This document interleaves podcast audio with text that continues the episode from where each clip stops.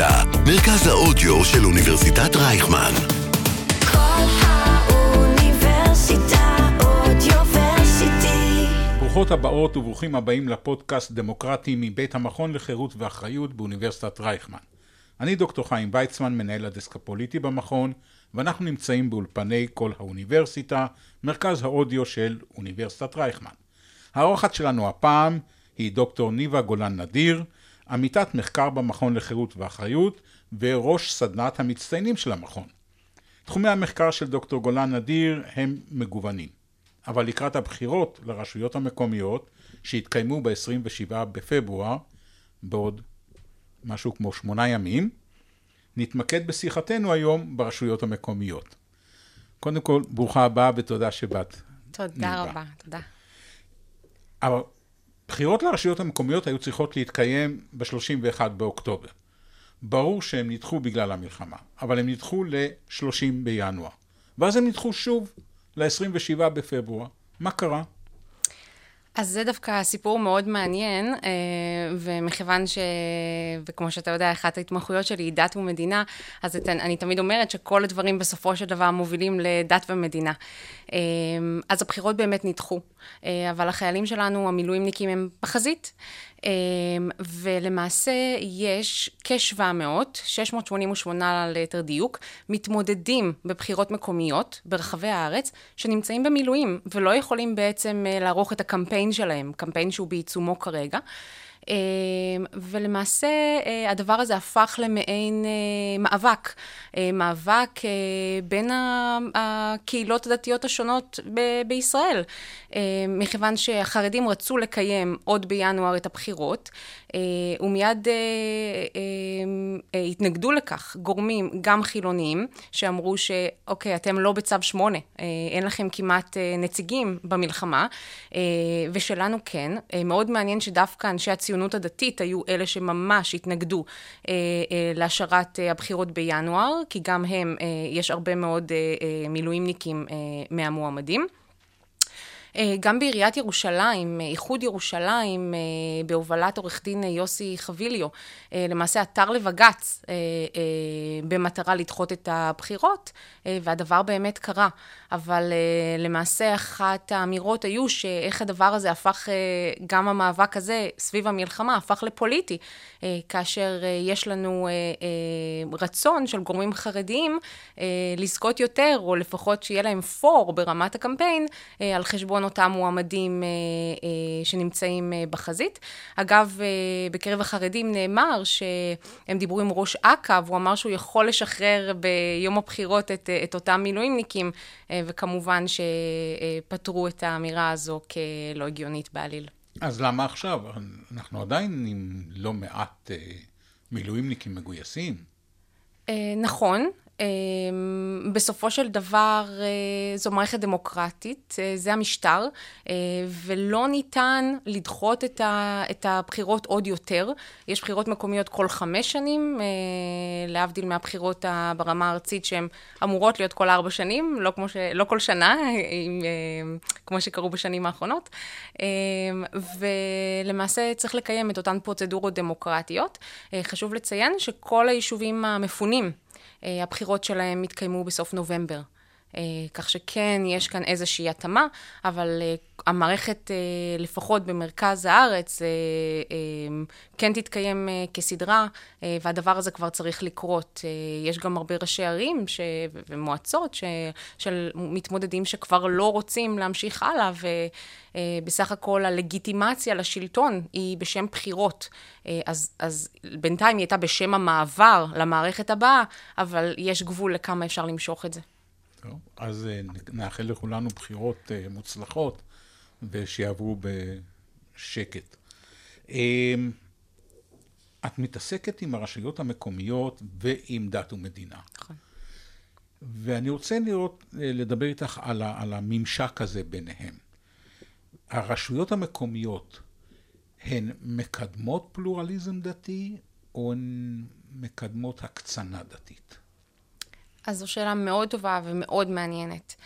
אמ, היסטורית, הרשויות המקומיות, אה, נתונה להן אה, ההסמכה, וכך באמת נקרא חוק, חוק ההסמכה ההסמכה. מ-1990.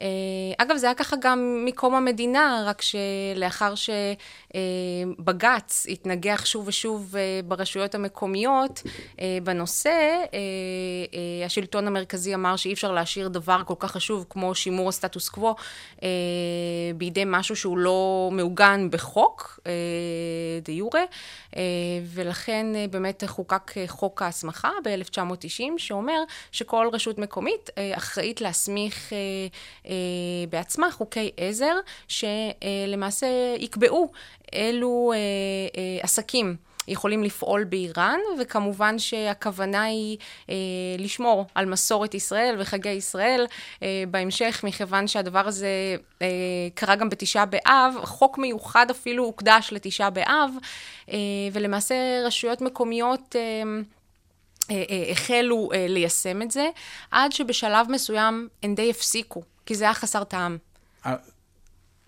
אני, רוצ, אני רוצה לשאול אותך, כי לדעתי יש פה דבר שהוא מעניין מאוד. כמו שאמרת, חוק ההסמכה נועד לאפשר לרשויות מקומיות להטיל יותר איסורים מבחינת, אה, מבחינות דתיות. אבל אם חוק ההסמכה מאפשר לרשות המקומית יותר כוח, אז אולי גם להפך? כלומר, האם עיריית, אה, נגיד רמת גן, שהיא שכנה של בני ברק, אז בבני ברק יחמירו ויחמירו בנושאים דתיים. האם רמת גן יכולה להחליט שהיא עושה תחבורה ציבורית בשבת? אמ, אני רוצה להגיד בהחלט ובהחלט לא. אה, כלומר, אה, וזה מה, ש, מה שקורה. הרשויות המקומיות כרגע הן אה, מה שנקרא נושאות דגל הליברליזם בישראל. אנחנו לא יכולים לומר שיש תחבורה ציבורית בשבת, ולכן כל הדבר הזה הוא... אני לא רוצה להגיד מצחיק, זה מתוחכם, אבל, אבל גם לא. כלומר, תחבורה ציבורית, לפי חוק, היא תחבורה שעל האזרח לשלם עבורה. ברגע שמישהו אוסף אותך ברכב אה, גדול כאוטובוס או מיניבוס, אבל אתה לא משלם אה, עבור השירות, זה לא נקרא תחבורה ציבורית. אז למעשה מה שהעיריות עשו, וזה תהליך אגב ארוך ומאוד מעניין, שגם, אה, שהתחיל עוד עם הבחירות הקודמות ב-2018, אנחנו מדברים על, על, על, ה- על היוזמה של חברה אזרחית. אנחנו מדברים על נוע תנוע ושבוס, אה, שתי עמותות שאמרו, אנחנו רוצים שיהיה בישראל תחבורה ציבורית בשבת. חיילים שהשתחררו ואמרו, את המענק שחרור, אנחנו מקדישים לזה. את זה אנחנו מקימים, ואז עם הבחירות של 2018-2019, הם למעשה פנו לראשי ערים ואמרו להם, בואו, תערכו סקר בעיר שלכם ואתם תראו כמה אנשים רוצים. ואגב, רמת גן הייתה בהחלט נכללת בזה. אה, תראו כמה אנשים אה, רוצים, וזה יהיה הטיקט שלכם. אם אין לכם איזה משהו משמעותי, אתם תראו שתיבחרו על זה. וזה היה מאוד מעניין, כי כך זה למעשה התחיל. אה, אותן, אותן עמותות גם פנו לתל אביב, שבסופו של דבר ייצרה את הדבר הזה בעצמה, אה, פשוט ראתה שזה יעיל לה יותר. אה, עיריית תל אביב אה, אה, מתקצבת את הדבר הזה בלפחות 20 מיליון שקל בשנה, אה, וכעת יש 12, אה, 12 רשויות מקומיות שחברות בנעים בסופש, שהוא המיזם כרגע המשמעותי ביותר אה, של אה, שירותי היסעים. בג"ץ אמר, אפשר להגיד היסעים, לא תחבורה ציבורית, כי כמובן לא משלמים. אה, אה, ולמעשה הרשויות לוקחות את זה על עצמן, אה, לתקצב את זה עבור אותם תושבים.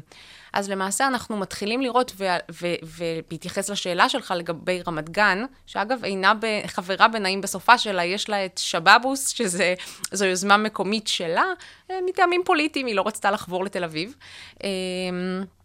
אז למעשה אנחנו רואים uh, היום ערים שונות עם רמה שונה של דתיות בקרב האוכלוסייה, uh, ובכל אחת uh, מהערים האלה העירייה יכולה להרשות לעצמה, והיא מרשה לעצמה, לתת שירותים מסוימים שברמת המדינה אין אותם, הם חסרים. הם חסרים בגלל אה, חסמים של דת ומדינה. אני, אני רוצה לחזור לזה, אבל שנייה. קח אותך לאיזשהו דיטור קטן. אוקיי. Okay. את גם uh, במחקר שלך משווה למשל בין ישראל לטורקיה. נכון. כן, אפרופו היום לא בדיוק ב... בשיא הפופולריות, אבל uh, את משווה בין ישראל לטורקיה. ואת אומרת שבשני המקרים הממשלה מחליטה ההפך ממה שרוב הציבור רוצה. עכשיו, אני יכול להבין אצלנו, כי יש מי שמחזיק את, אה, את ראש הממשלה בגרון מבחינה קואליציונית, אבל מי מחזיק את אה, ארדואן בגרון? אז זה מאוד מעניין, כי אם כאן אנחנו מדברים בעצם על, על, על uh, מקח וממכר קואליציוני שמחזיק בגרון, אז בטורקיה דווקא יש משהו אחר. בטורקיה, שנוסדה ב-1923 כרפובליקה חילונית על ידי אטאטורק, uh, ולמעשה עברה תהליך חילון משמעותי מאוד מחברה מסורתית מאוד לחברה, לחברה uh, חילונית מאוד. כלומר, בן לילה גברים הורו לגלח את הזקן שלהם, להוריד את, הכובעים המסורתיים, נשים לא יכולות ללבוש יותר גם את הלבוש המסורתי. למעשה, מוסדות המדינה תוכננו ועוצבו כמוסדות חילוניים. עד היום, גם לא ארדואן שינה את מרבית המוסדות, אה, כלומר, יש כל מיני, כמו שבישראל יש, מה שאני קוראת לו שסתומים להורדת לחץ או פלסטרים, אבל ההסדרים המוסדיים הקיימים מכינון הרפובליקה החילונית הטורקית, הם לא השתנו. הם לא השתנו. בטורקיה ניתן להינשא רק באופן חילוני רשמית, ו-97% הולכים אחר כך לאימאם, כי הם מסורתיים. כלומר, מה שאני אומרת זה שהסדרים מוסדיים וחוקים, מדיניות, אה, מאוד קשה לשנות אותם ברגע, ש, ברגע שהם אה, למעשה מתוכננים ומעוצבים בצומת הקריטי של קום המדינה. לאחר מכן אפשר להציע סעדים, אבל רוב הזמן מאוד יקר מבחינת תכנון ויישום עבור מוסדות מדינה וממשלות לשנות את החוק הקיים. אם אני משווה את זה אלינו, אז אני מסיק מכך שאם אצלנו הנישואין היו אזרחיים, אז רוב הציבור היהודי היה הולך אחר כך לרבנות ועושה חופה וקידושין. אבל עכשיו, שזה להפך, אז הרבה מאוד חבר'ה צעירים מנסים כל מיני דברים אחרים, ואת במחקר שלך גם מוצאת שיש פתרונות מקומיים לננושא הזה. נכון מאוד. אז קודם כל אני רק אגיד שמבחינת העדפות הציבור, לאורך עשרות שנים כבר, 65 אחוז לערך מה, מהישראלים, יהודים ישראלים, אה, לפי סקרים, אה, כולל סקרי המכון לחירות ואחריות, מעוניינים שבמקביל אה, למערכת נישואין דתית שיש במדינה, כלומר להמשיך לאפשר את זה, צריך להיות גם מרשם אזרחי. צריכה להיות אופציה של מרשם אזרחי, ועל כך מסכימים 65% מתושבי המדינה היהודים ישראלים. זה דבר אחד. אמ, יש לנו הרבה קבוצות באוכלוסייה, כשקודם כל יש חצי מיליון ישראלים שלא יכולים להינשא, מכיוון שהרבנות אה, לא רואה בהם כיהודים רשמית. אה, הם כן יכולים לעלות לארץ מתוקף חוק השבות ולהתאזרח מתוקף חוק האזרחות, אבל הם לא נחשבים יהודים לפי הרבנות, אז יש להם בעצם סוג של סטטוס דואלי. הם ישראלים, אבל הם לא באמת יהודים, ואין להם דרכים להינשא. זו קבוצה אחת, אבל יש עוד הרבה קבוצות, ואחת מהן, שהיא גם זו שמובילה הרבה מהשינויים שאנחנו נדבר עליהם עוד היום, אה, הקבוצה האידיאולוגית, שמאמינה בליברליזם, ולא מאמינה שהדת יכולה להיכנס אליה הביתה, אה, ועוד דווקא בשלב הנישואין, שהוא שלב כל כך משמעותי.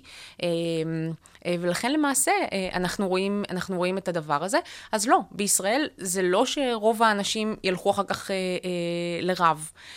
וגם אם הם מאמינים ביהדות, או, או ב, ב, ב, במסורת, הרבה מאוד מהם, וזה כבר שלב שני, רובד נוסף, לא מאמינים ברבנות. הם רואים ברבנות כמוסד אה, מושחת, כך שאני מדברת גם על דתיים אורתודוקסים, שהרבה פעמים אה, עושים חתונות פרטיות, אורתודוקסיות עם רב, אבל לא רושמים אותן ברבנות.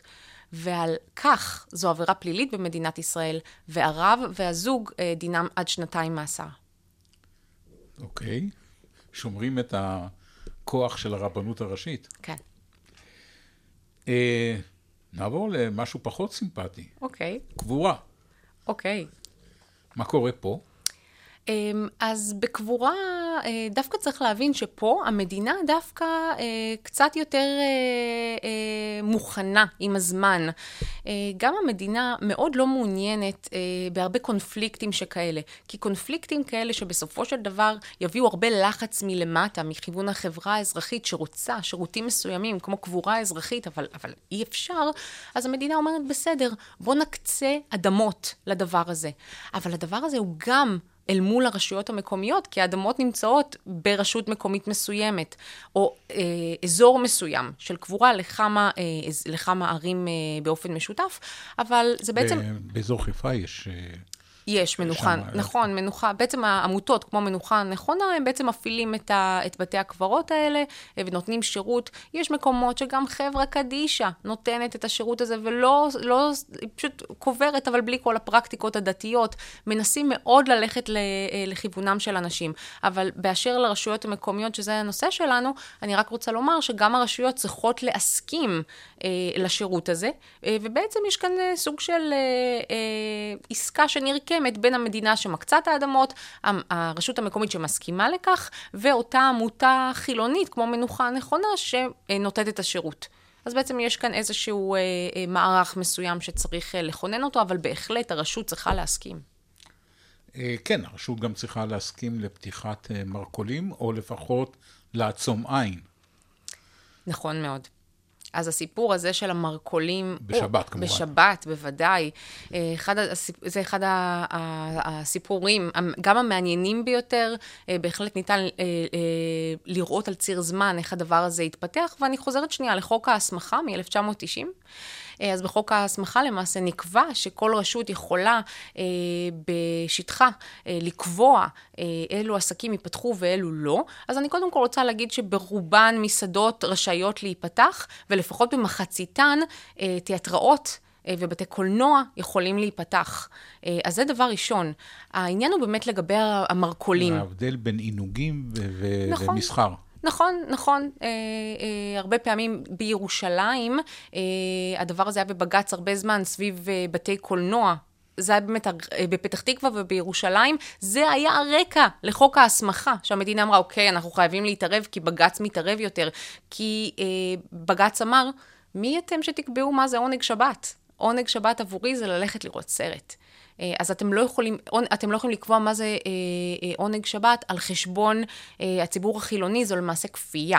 ולכן המדינה באה ותוך כמה חודשים, שלושה חודשים, וחוק ההסמכה כבר חוקק.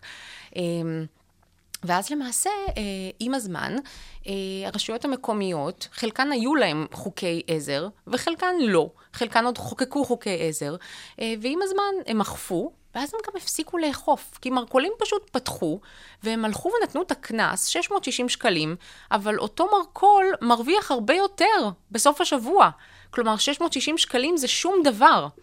אה, ומה שמעניין במאבק הזה, כי מי שפתח בסופו של דבר במאבק נגד זה, אה, והביא לנו את חוק המרכולים בשנת 2018, כ-30 שנה לאחר אה, שחגגו את, את חוק ההסמכה, זה למעשה בעלי מכולות. אה,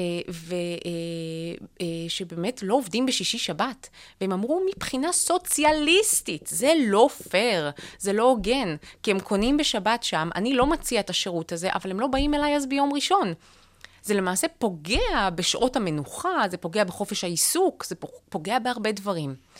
אה, אז כבר ב-2014, אה, עיריית תל אביב, מה שהיא עשתה, היא חוקקה חוק עזר עירוני שמותיר כ-600 אה, מרכולים להישאר פתוחים. אותם אלה שלמעשה החוק לא נכפה עליהם במהלך השנים. והשר גדעון סער אמר, סליחה, לא, מה זאת אומרת? אתם הולכים לתת מתנה כאן, פרס, למי שעבר על החוק כל הזמן הזה? לא, אתם תאכפו נגדם ותלכו לבית המשפט ותסגרו אותם. וזה מה שהעירייה עשתה. אבל השר היה מחויב בלחוקק חוק עכשיו. והדבר הזה לא הצליח להתקדם כארבע שנים. היו שם, אה, וזה הגיע לממשלה, ולאחר מכן הייתה ועדה מיוחדת וכדומה, עד שב-2018 מי שחויב בסופו של דבר לסגור את זה היה דרעי, והוא חוקק את חוק המרכולים, שלמעשה אומר, נכון שיש את חוק ההסמכה וכל עירייה רשאית להחליט מה ייפתח בתחומה, עכשיו זה בכפוף לשר הפנים. הבאת אותי לנושא שהוא מאוד מאוד אה, מעניין אצלנו. הכל כפוף למשרד הפנים. אה, הרשויות הגדולות אמנם והחזקות, פורום ה-15, יש להן קצת יותר עצמאות, אבל אם ראש עיר רוצה הלוואה בבנק, הוא צריך אישור של פקיד במשרד הפנים. אז מדינת ישראל היא המדינה הכי ריכוזית מבחינת יחסי שלטון מרכזי, שלטון מקומי, אה, מכל מדינות ה-OECD. כלומר, היא באמת במקום האחרון, ולאחרונה אה, הבנק העולמי קבע כי אה, היא. ישראל היא במקום 94 מתוך 182 מדינות ברמת הריכוזיות שלה. ישראל היא מדינה ריכוזית לישראל, אין חוקה, ועל אף שיש לנו חוקי יסוד, אה, ועל אף שהם ברמ, הם, הם כמובן חוקתיים, אה, יש הרבה דברים שהליבה שלהם, שוב, אני מחזירה אותך לדת ומדינה, והסטטוס קוו, המדינה לא יכולה לאפשר אה, דבר כזה, אז למעשה היא מחזיקה את הרשויות המקומיות שלה מאוד חזק. אין מתחמים מטרופוליניים גדולים, כמו באירופה, כמו בצרפת, שלרשות המקומית יש כל כך הרבה מקום. מדינת ישראל, משרד התחבורה מחזיק את התחבורה הציבורית ואף אחד לא מקבל שום רשות לעסוק בדבר הזה בדיוק בגלל עניין התחבורה הציבורית בשבת, מה שבסופו של דבר התגלגל להיות אה, מיזם מאוד משמעותי שגם המדינה תידרש בסופו של דבר לדעת מה לעשות עם זה. נדבר על זה, אני מניחה. אמ, אבל, אה, אז כן, מדינת ישראל היא מאוד מאוד ריכוזית, אמ, אבל אז זה באמת מתחלק. יש לנו אה, רשויות מקומיות מאוד מאוד חזקות. אה, מהן פורום ה-15, באמת 15 ערים שהן לא מקבלות שום סובסידיות מהמדינה. הן רשויות עצמאיות, לעומת רשויות אחרות שהמדינה באמת מתקצבת אותן הרבה יותר. כמובן אלה רשויות מאוד חזקות, האחרונות שהצטרפו הן אשקלון ורמת השרון. אמ, ויש להם אגב עוד עמותה של כלל הרשויות המקומיות, שזה מרכז השלטון המקומי. אה, זאת עמותה עוד מהתקופה העות'מאנית אה, בארץ ישראל, אה, ולמעשה שם, זה בעצם החזית של השלטון המקומי אל מול המדינה. אבל הן גם עושות, מרדו מדי פעם, הרשויות המקומיות. למשל, אני זוכר בגבעתיים עם הכנסת תכנים דתיים לתוכנית הלימודים? אז זו נקודה מצוינת. אמ, הרשויות המקומיות הן מאוד חשובות, ועד עכשיו מיתגו אותן כחשובות בעיתות חירום. כמו... עוד נגיע לזה. כן, כן, ניהול הקורונה, שנדבר עליו. אבל למעשה יש uh, סוג של צומת קריטי שקרה, והצומת הקריטי הזה, אפשר uh, לתארך אותו uh, ב-29 בדצמבר, נכון? אה, הקודם, כאשר אה, נבחרה ממשלת ישראל הנוכחית. אה, ולמעשה אותן רשויות שכן נתנו שירותים מסוימים, וחלקם אפילו לא למעשה קשורים לחלוטין לסטטוס קוו, כמו תוכניות חינוך מסוימות, רק לחינוך הממלכתי, כן? פתאום נכפו עליהם איסורים.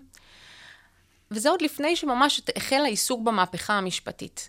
אז בעצם ההנחתה הראשונה, אה, נכון, טפסי גני הילדים ובתי הספר ששינו מאבא ואימא להורה אחד והורה שתיים, אז פתאום יורדת הוראה מהממשלה. אבא ואימא. לאחר מכן, השר מיקי זוהר אומר אה, שהוא אוסר אה, על אה, אה, קיום אירועי תרבות מסובסדים בשבת. שבת תרבות, שזה מוסד. הוא אוסר על זה. לאחר מכן שמענו על כך שהרשויות המקומיות, בהתאם להסכמים קואליצ... קואליציוניים, חוק נהרי, אה, הרשויות המקומיות צריכות לתקצב חינוך חרדי פרטי ולתעדף אותן בכיתות. אה, והדבר שבאמת, אה, אותו הזכרת, למעשה נאמר שתוכניות חוץ-לימודיות, שהן משמעותיות מאוד בחינוך של ילדינו, יועברו ליו"ר מפלגת נועם, והוא למעשה יהיה, בתור סגן שר במשרד ראש הממשלה, הוא יהיה זה שיהיה אחראי עליהן. וראשי הרשויות, מכל המסה הזו, פשוט הזדעקו.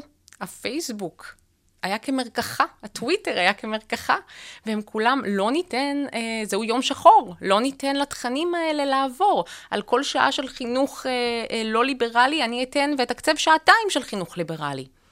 והדבר הזה נמשך ונמשך, עד שהגיע השיא, חוק הארנונה. ואז לראשונה מזה שנים, הרשויות המקומיות שבתו. ואז באמת הגיע ממש השיח סביב וה- וה- והשביתות של המהפכה המשפטית. חוק הארנונה, ואז, כן. הכוונה להעברת כספי העברה. הארנונה מערים חזקות לערים אחרות. נכון, נכון, ואז באמת ראשי הערים הזדעקו מאוד. לכן אני ממש רואה את כינון הממשלה הנוכחית כצומת קריטי אה, ב, אה, בעצם בעשייה ובמחאה של רשויות מקומיות. נדבר קצת על, אה, על הקורונה. אה, הרשויות, אולי עוד קודם, הזכרת את, ה, את ההפיכה המשטרית. אני רואה יותר ויותר מודעות לקראת הבחירות של בעוד שמונה ימים, שמכניסים את ההתנגדות להפיכה המשטרית לקמפיינים הפוליטיים. כן. אז הדבר הזה עוד קרה אה, הרבה לפני המלחמה, אה, ביתר שאת. אה, ולמעשה מה שקרה זה שמתמודדים מסוימים החליטו, אה, וזה בניגוד מוחלט למה שקרה עשרות שנים אחורה, שבעצם הפוליטיקה המקומית היא סביב הקצאת משאבים מקומית, הנושאים המקומיים והבוערים, כי בסופו של דבר אנחנו מקבלים את השירותים האלה מהרשות המקומית שלנו. ולמעשה ראינו אה, אה, מפלגות מסוימות אה, אה, מקומיות, שבעצם מכניסות את תכני ההפיכה, נגד ההפיכה, לתוך, ה, לתוך הקמפיין שלהן. עוד לפני המלחמה היה על זה שיח מאוד משמעותי. האם זה דבר שכדאי לעשות בכלל? אז בעצם אתה תרוויח אוכלוסייה, פלח אוכלוסייה מסוים, אבל אתה גם תפסיד פלח אחר. חלק חשבו שזה לא ראוי, וחלק חשבו שזה ראוי מאוד. אה, גם לציין שזה לא ש... שלא ש... אה, אה, מפלגות שמאל, מרץ, מקומיות, הם אלה ש, שעשו זאת, גם מה שאנחנו קוראים לו מרכז פוליטי עשו את זה, בהחלט. והיום, עכשיו, אנחנו רואים תרגום של אה, המחאה. והתנועות, תנועות המחאה האלה, שמנסות להיכנס לתוך הקמפיינים ולומר, כמו שעשינו עם לשכת עורכי הדין, והתגייסנו כולנו, ואחוזי הצבעה, אגב, היו, אם הם 28 אחוז בפעם הקודמת, הם היו 40 אחוז בפעם הזו. קמפיין שלם, בואו נכניס את המועמד הדמוקרטי. וכך אה, אה, אה, בכר ניצח את אה, נווה. אה, ועכשיו... ואתמול הם הכניסו את המועמדת שלהם לוועדה למינוי שופטים. נכון מאוד. אז עכשיו אנחנו, אנחנו רואים שהדבר הזה מתורגם אה, לתוך, אה, לתוך, ה, לתוך בעצם הבחירות המקומיות. אז אחד, יש לנו את אותם מועמדים שמראש עשו את זה. מראש הלכו ואמרו, אנחנו אה, מכניסים את התכנים האלה כי אנחנו מאמינים בזה. ועכשיו אנחנו רואים, אה, זה בעצם... אה, אה, קבוצות אינטרס באופן הכי, הכי תיאורטי שאנחנו מכירים, הופכים למציאות. אנחנו רואים אה, תנועת מחאה שמתרגמת את עצמה לקבוצת לחץ אה, פוליטית, ואנחנו רואים אה, אה, התארגנויות כחוזה חדש. אה, שמובילים אה, אחים לנשק, בונות אלטרנטיבה, אה, ולמעשה אומרים, אנחנו נכניס כמה שיותר מועמדים, אנשים טובים שלנו מהמחאה, נכניס אותם לתוך, אה, לתוך הבחירות המקומיות, שהם ייבחרו. זה מה שאנחנו רוצים לעשות. אה, יש אה, אה, עוד יוזמה נוספת שדווקא מגיעה מהאקדמיה, אה, שבעצם אה, נקראת אה, ברית ערים ליברליות, או ברית רשויות ליברליות. אה, והם למעשה אה, משהו שהוא קצת אה, מבחינתי, לדעתי, יותר מורכב. מנסים לומר, אנחנו למעשה נהיה ברית של, של ערים, נבנה אשכולות, ולמעשה אנחנו נהיה אשכול הליברלי, אשכול חרדי, אשכול מסורתי, אשכול ערבי, ולמעשה קצת יותר בידול לדעתי של החברה, אבל זה, זה באמת רק אלטרנטיבה נוספת שקמה, אבל הבחירות המקומיות האלה אה, ייזכרו הלאה. מכיוון שלמעשה אה, מתחילים לתרגם מחאה אה, אזרחית אל תוך פוליטיקה מקומית, והשלב הבא שלהם יהיה גם הפוליטיקה הארצית. הארצית, חד משמעית. נחזור למה שרציתי לשאול אותך. אה, בתקופת הקורונה, הרשויות המקומיות הוכיחו יכולת הרבה יותר טובה מאשר השלטון המרכזי. ומי שלא הספיקה לו הקורונה, בא השמונה באוקטובר, לא השבעה, השמונה באוקטובר, עם ההתרסקות המוחלטת של המדינה, ושוב, מי שמציל את המצב, קודם כל זה תנועות המחאה שהפכו לתנועות התנדבות, והרשויות המקומיות. נכון מאוד. אז כמו שהתחלנו ו- ומסגרנו את הדיון שלנו, שקודם כל הרשויות המקומיות זכו לשבחים על ההתנהלות שלהן בחירום. הרשויות המקומיות מכירות את האוכלוסייה שלהן. הן יודעות לתת שירות בצורה מאוד אה, בלתי אמצעית אל מול האזרח. אה, וכך הדבר באמת, הם תפקדו בצורה נהדרת. אם אנחנו מדברים על הקורונה, לאחר מכן יצא דוח מבקר המדינה שאומר, צריך שהמדינה תיתן הרבה יותר, אה, אה, הרבה יותר אה, אפשרויות וסמכויות לרשויות המקומיות. אתם חייבים, הם ידעו ו- וראו שגם מבחינת אחוזים, הם דאגו לאנשים לבידוד, הם דאגו לאנשים למזון, הם דאגו לאנשים לתרופות. אלה היו שלושת השירותים הכי משמעותיים שלהם. מול החינוך, כאשר המדינה עוד הייתה בהתלבטויות ומה עושים, הם הם פשוט אמרו, אתם תגיעו בראשון, שני, שלישי, אה, חמישי בינתיים, אתם תגיעו בשני ורביעי ושישי בינתיים. כלומר, הם ידעו, אה, הם ידעו פשוט להיערך. דבר שהמדינה הוכיחה עצמה כמאוד מסורבלת, ואולי הוכיחה שריכוזיות כזו היא פשוט לא מיטבית. אה, בטח שמדברים על עתות חירום, ואז כמובן הגיעה המלחמה. אז יש לי הפתעה בשבילך. מסקר שערכנו במכון לחירות ואחריות, ממש לאחרונה, בימים האחרונים, מתברר שרק מיעוט הנשאלים היהודים, 44 אחוז, חושבים שיש מקום להעביר סמכויות מהשלטון המרכזי לשלטון המקומי. אני אוסיף ואומר שבקרב האזרחים הערבים תמכו בכך רק רבע מהנשאלים. איך את מסבירה את זה? הרי כרגע דיברנו על, על יכולת התפקוד של הרשות המקומית ועל כמה שהרשויות המקומיות נכנסו בנעלי השלטון המרכזי ועשו את מה שהשלטון המרכזי לא עשה, והנה אנשים עדיין לא אה, חושבים שצריך להעביר סמכויות. אז יש לי שתי, שני דברים להגיד לך. קודם כל, הנתון שבאמת מפתיע אותי הוא הנתון אה, ש, לגבי האוכלוסייה הערבית. בעיקר בגלל שבאמת חייהם מנוהלים על ידי, אה, על ידי אה, רשויות. המקומיות שלהם, שזה בהחלט, הם מקבלים שם את, את השירותים שלהם, יש להם אה, כן מענה. הבחירות המקומיות שם הן הרי כל כך חשובות בדיוק בגלל זה. אה, כשערביי ישראל אה, מוחים, הדבר הראשון, הראשון שהם עושים זה השבתת הרשויות המקומיות, דבר שלא קורה במגזר היהודי כמעט בכלל. אה, לכן כן, זה מאוד מפתיע אותי. אבל לגבי הציבור היהודי, אני רוצה לומר, וזה אה, מבחינתי משמעותי מאוד מבחינה דמוקרטית, האזרח עם כל הכבוד, אה, באופן מיידי, קשה לו מאוד עם שינוי. כשאנחנו מגיעים אה, לאזרח, שלמרות שהוא מיודע עד רמה מסוימת בפוליטיקה ובהסדרי הממשל, יש, יש לכך גבול.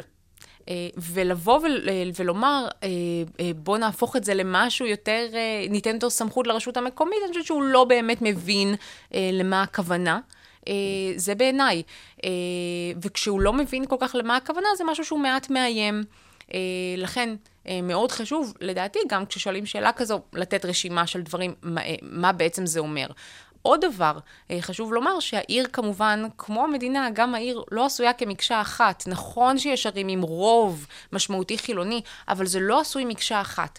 ולכן יש כאן סוג של פחד מכפייה, ובטח עכשיו, שלפחות עשור, אנחנו רואים... ברשויות מקומיות מסוימות ש, שיש שינוי, למשל התחבורה הציבורית, שירות ההיסעים. כשאני יודעת שכשאני שואלת, וגם אה, אה, בהקשר של סקרי המכון לחירות ואחריות, על האם היית מעוניין, את האזרח היהודי-ישראלי, האם אתה מעוניין בתחבורה ציבורית בשבת, אני מיד מוסיפה, למעט באזורים דתיים, כדי לא לפגוע ברגשות הציבור הדתי. אה, אז... אז איך, איך כן. אנחנו מול העולם בעניין של המעמד החוקי של הרשויות המקומיות מול השלטון המרכזי? איך אנחנו בהשוואה לעולם, לעולם הדמוקרטי? אמ, אז קודם כל, אז קודם כל חשוב להגיד, זו מדינה קטנה. אה, והרשויות הן מאוד אה, קטנות בסופו של דבר. אה, גם העיירה הכי קטנה בארצות הברית לפעמים היא הרבה יותר גדולה מתל אביב. אז הדברים האלה הם, הם, הם כמובן קצת יותר קשה להשוות. בהחלט יש מדינות אירופאיות, דמוקרטיות מערביות אירופאיות, ובטח צרפת, מדינות של הרשויות המקומיות יש המון המון המון כוח. וכמו שאמרתי, לכן אנחנו מדורגים מאוד נמוך בקרב, הכי נמוך, בקרב... מדינות ה-OECD, אה, ומול שאר העולם אה, כחצי מה... אה, כחצי מה... ה- במדרג. אה, כן, אז, אז מדינת ישראל היא בהחלט אה, לא מדורגת. היטב. בהחלט, כן, יש, אבל צריך לדעת איך לתכנן את זה. זה מה שחשוב, לדעת איך לתכנן את זה. אנחנו בוחרים לרשויות המקומיות בשני פתקים. פתק צהוב לראש העיר ופתק לבן למועצה. נבחר אדם למועצה, נבחרה מועצה, אז לפעמים יש סגן, אחד, שניים, שלושה, תלוי, בשכר. כל האחרים לא מקבלים אפילו דמי ישיבה. איך אנחנו מחזקים את הדמוקרטיה העירונית שלנו? אז אה, אני אגיד שוב, זו שאלה מאוד uh, מעניינת, וקודם כל בכלל השאלה איך לחזק את הדמוקרטיה שלנו ואת ה, את האסטרטגיות בכלל של, של שיתוף הציבור, אלה שאלות נהדרות, um, אבל לגבי, קודם כל לגבי עניין המועצה, um, מבחינתי, אני, אני, אני, לא, אני לא יכולה להבין, uh, מצד אחד, אני יכולה לראות בזה משהו חיובי. Uh, אם אין לך רגש מסוים של שליחות אמיתית להגיע, אתה לא תהפוך לחבר מועצה ברשות מקומית, כי אתה יודע את הזמן שתשקיע אל מול אפס התגמול שתקבל. אז אם אתה לא אדם עמיד, ואם אתה לא אדם שזה בנפשו, כנראה שאתה לא, לא תתקרב. אז זה דבר אחד. אה, אה, מנגד... שזה מה שמפחיד אותי, שאם אתה לא אדם עמיד, אתה לא תהיה, או שמישהו יממן אותך, ואז אתה לא... אתה מחויב לו. אה, בהחלט. זה נכון מאוד. אה, יש לזה גם את הצד הזה. יש לזה גם את הצד הזה. אז אה, באמת אה, אפשר לראות את זה לכאן ולכאן. ומנגד, כן, אם אנחנו רוצים שהדמוקרטיה המקומית שלנו תפרח, אם אנחנו רוצים שהיא באמת אה, אה, תהיה משמעותית ורוצים לתת לה יותר זכויות, אז צריך גם לתת קצת, אה, אה, לתת קצת יותר לפוליטיקאים אה, שלנו. אה, אני לא אומרת להשוות את זה כמובן לכנסת, אבל משהו משמעותי יותר, או בכלל לקבל, כן, שכר, אפילו אם זה שכר מינימום, אה, אבל שכר אה, שגם בתורו נותן סוג של התחייבות, כשמשלמים לך על עבודה, אתה גם, אתה גם מחויב לה, אה, זה בוודאי משהו שצריך לקרות. טוב, אין לנו יותר מדי זמן, אז אני צריך לעבור איתך לנושא של אה, סדנת המצטיינים. סדנת המצטיינים. אה, זאת גאוותך ובצדק. בהחלט. אז ספרי לנו על זה, ועל הנושאים שעולים בעיקר השנה. אוקיי. אז קודם כל אני אגיד שסדנת המצטיינים של המכון לחירות ואחריות זה ב- למעשה סדנה שנתית. אה, משתתפים בה כ-20 סטודנטים, אה, ואני אגיד שהם סטודנטים פשוט נהדרים. סטודנטים מצטיינים ונהדרים, ו- שעוברים ואכפת מיון להם. אה, קפדני. עובד, עוברים מיון קפדני מבחינת uh, ציונים, ראיון אישי, uh, התחייבות להשתתף בכל uh, תכני הסדנה. ולמעשה אנחנו עוברים תהליך, בכל שנה יש לנו נושא על אחר שאנחנו דנים בו, והם מחליטים אגב על נושא העל בריטריט של יומיים שאנחנו מקיימים לפני כן, אה, ולמעשה הם קובעים את הנושא, ואז אנחנו מתחילים לעבור אה, אה, שנה שלמה של לימוד הנושא, ובסופו של יום, בסופו של שנה, הם כותבים נייר מדיניות, אותו הם מציגים בכנסת. אז למעשה עברנו כבר שנתיים כאלה, ואנחנו בעיצומה אה, של סדנה. השבוע מארחת אותנו עיריית הרצליה, אה, ובאמת נושא העל, ולכן הוא כל כך אה, אה, חשוב, כי זה אגב בנפשה של עיריית הרצליה, ויש להם מרכז חדשנות מדהים, הוא אסטרטגיות לשיפור הדמוקרטיה המקומית. ואנחנו מדברים על הקשר בין אה, האזרח אה, לבין הדמוקרטיה שלו, לבין הממשל המקומי שלו. הרבה פעמים נאמר שאין לנו הרבה מידע, אין הרבה מידע על האזרח. אמ, אז מצאנו שזה נכון אולי לגבי נושאים מסוימים. כלומר, על תכנון ובנייה, בהחלט יש פחות מידע מאשר נושאים אחרים. אבל דבר נוסף שלמעשה הבנו מהמפגשים שהיו לנו בינתיים, אה, זה שזה גם העיתוי. אה, כלומר, אם אנחנו רוצים ממש שיתוף של ציבור, אנחנו צריכים ועדות, אנחנו צריכים לגייס באופן מסודר אנשים, אזרחים, שרוצים לבוא ולהשתתף בדיונים, ולא רק לקראת ההחלטה בין א' לב' לשתף אותו. אז בעצם העיתוי של השיתוף הוא משהו מאוד משמעותי. זה, אמ, זה עקרון המשילה המשולבת. שדבר חדש, אמנם התפתחות חדשה במנהל ציבורי, אבל כן, מה שאת מתארת זה ממש העיקרון של משילה משולבת. עוד בשלב הגדרת הבעיה צריכים בדיוק. בדיוק. אז אנחנו רוצים בעצם אה, שאזרחים גם אה, אה, יוכלו להציף את הבעיות, גם להשתתף בתהליך ולייצר פתרונות, ואז גם לבחור בין הפתרונות. לא שיחליטו עבורם מהן הבעיות אה, היותר חשובות, ואז רק בסוף, אחרי שזה היה פנים, אה, פנים אה, עירוני אה, אה, ברמת, ה, ברמת השלטון המקומי, להחליט מהן האופציות, ואז לתת את האופציות לתושבים.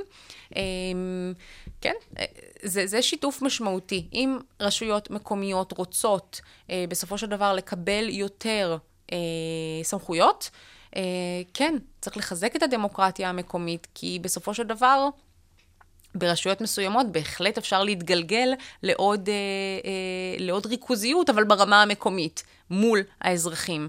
אה, אז כל השאלות האלה, בכלל, כל השאלות שדיברנו עליהן היום לגבי, אה, לגבי רשויות מקומיות והשירותים שהם נותנים, יש פה המון המון אה, אה, אה, רעיונות לכאן ולכאן אה, לגבי הדמוקרטיה. האם כי הרשויות... כיום זה מאוד פרסונלי. היום זה מאוד פרסונלי. ראש העיר הוא מלך בגדוד. אה, נכון מאוד, ראש העיר הוא, יש לו כוח מאוד משמעותי, אבל צריך להבין שהדבר הזה הוא גם יכול להיות מאוד מסוכן, אה, אם לא נשתית קודם עקרונות של דמוקרטיה מקומית לפני שאנחנו נותנים עוד סמכויות, אם כמובן בכלל התהליך הזה יצליח על מול המדינה, חייבים לרסן גם את הכוח הזה. אה, בהחלט אה, אין ספק. אה, אנחנו גם חייבים למנוע המקום הזה, ובאמת אנחנו אומרים שרשויות מקומיות נושאות דגל הליברליזם המקומי. צריך להבין שמבחינת הדמוקרטיה, יש כאן גם חוסר שוויון. יש כאן רשויות חזקות שיוכלו לתת לאזרחים שלהן הרבה יותר שירותים שלרשויות עניות לא. אנחנו יכולים לראות ראשי ערים שבאמת הם לא מיטביים, אבל הם נותנים את השירותים האלה, ולכן באמת הם זוכים לפופולריות מאוד גדולה, כי אנשים רוצים את, ה, רוצים את זה. אה, אז יש פה המון המון שאלות שקשורות בדמוקרטיה. אה, אה, מה זה אומר לגבי שוויון? מה זה אומר לגבי חלוקת סמכויות? ובסוף בסוף, וזה באמת מה שהסטודנטים שלי יעשו בסדנה הזו, זה הם יכתבו רעיונות איך אנחנו יכולים לחזק את שיתוף הציבור, אה, לטייב את הדמוקרטיה המקומית. אה, ובסופו של דבר, אה, אולי גם היא תוכל לקבל, הרשות המקומית תוכל לקבל יותר סמכויות מהמדינה. אני אשאל אותך את השאלה שאני שואל בסוף כל אה, מפגש. מה היית רוצה שהמאזינים, הצופים שלנו, ייקחו איתם מהשיחה הזאת? אז אה, דיברנו על הרבה נושאים. אמ, אבל הדבר שחשוב לי... כי את רב גוונית. אז אמ, מה שחשוב לי, חשוב לי לדבר לרגע על עקרון הממלכתיות. להבין שמדינת ישראל, אה, לגבי השסע הדתי במדינה, למעשה המדינה הוקמה על הרקע הזה. בן גוריון נתן והסכים לסטטוס קוו על ארבע עקרונות מסוימים בכדי להראות לאו"ם חזית אחידה כדי לקבל את המדינה הזו. אז הפתרונות שלנו חייבים להיות ביחד. לא נוכל להפריד ולומר, יהיו רשויות אה, יותר ליברליות, יהיו רשויות אה, אחרות יותר דתיות או יותר חרדיות, וכל אחת תנהל איזושהי אוטונומיה משלה. אנחנו לא יכולים לדבר בשפה הזו בעיניי, אה, וחייבים למצוא דרך להתגבר על מכשולים מאוד גדולים וטראומות גם מאוד גדולות שאנחנו ניסע מהשנה הזו. אמ, ולהפוך את זה, ולגדול מזה, ולהפוך את זה למשהו שיאחד מחדש. אה, כי בעיניי יש דרך. אה, בשום פנים לא להתפצל. וואו, תודה רבה. תודה, תודה רבה לך. לך, דוקטור ניבה גולן נדיר. תודה לכל האוניברסיטה, מרכז האודיו של אוניברסיטת רייכמן. תודה לכם שהייתם איתנו. ניתן להאזין לפודקאסטים שלנו בכל האפליקציות האפשריות, יוטיוב, ספוטיפיי, אפל פודקאסט ובאתר המכון לחירות ואחריות. שמרו על עצמכם והיו טובים אלה לאלה.